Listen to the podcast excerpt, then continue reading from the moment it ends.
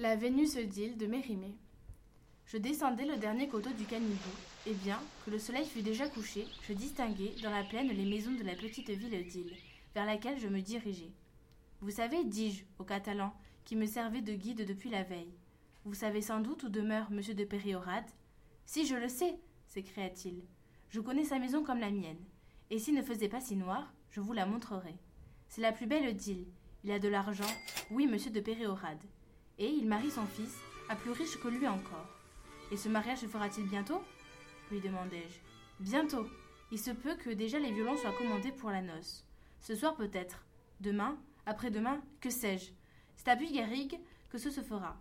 Car c'est mademoiselle de Puy-Garrigue que monsieur le fils épouse. Ce sera beau, oui. J'étais recommandé à monsieur de Péréorade par mon ami monsieur de Péréorade. C'était, m'avait-il dit, un antiquaire fort instruit et d'une complaisance à toute épreuve il se ferait un plaisir de montrer toute ruine à dix ligues à la ronde. Or, je comptais sur lui pour visiter les environs d'îles que je savais riches en monuments, antiques et du Moyen Âge. Ce mariage dont on me parlait alors pour la première fois dérangeait tous mes plans.